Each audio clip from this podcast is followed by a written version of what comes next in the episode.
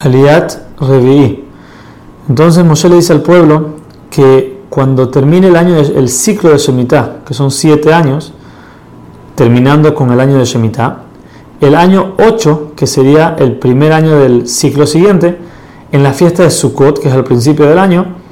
tiene que venir todo el pueblo y reunirse en el Metamikdash para escuchar la Torah, que sería el Sefer de Barim, del rey.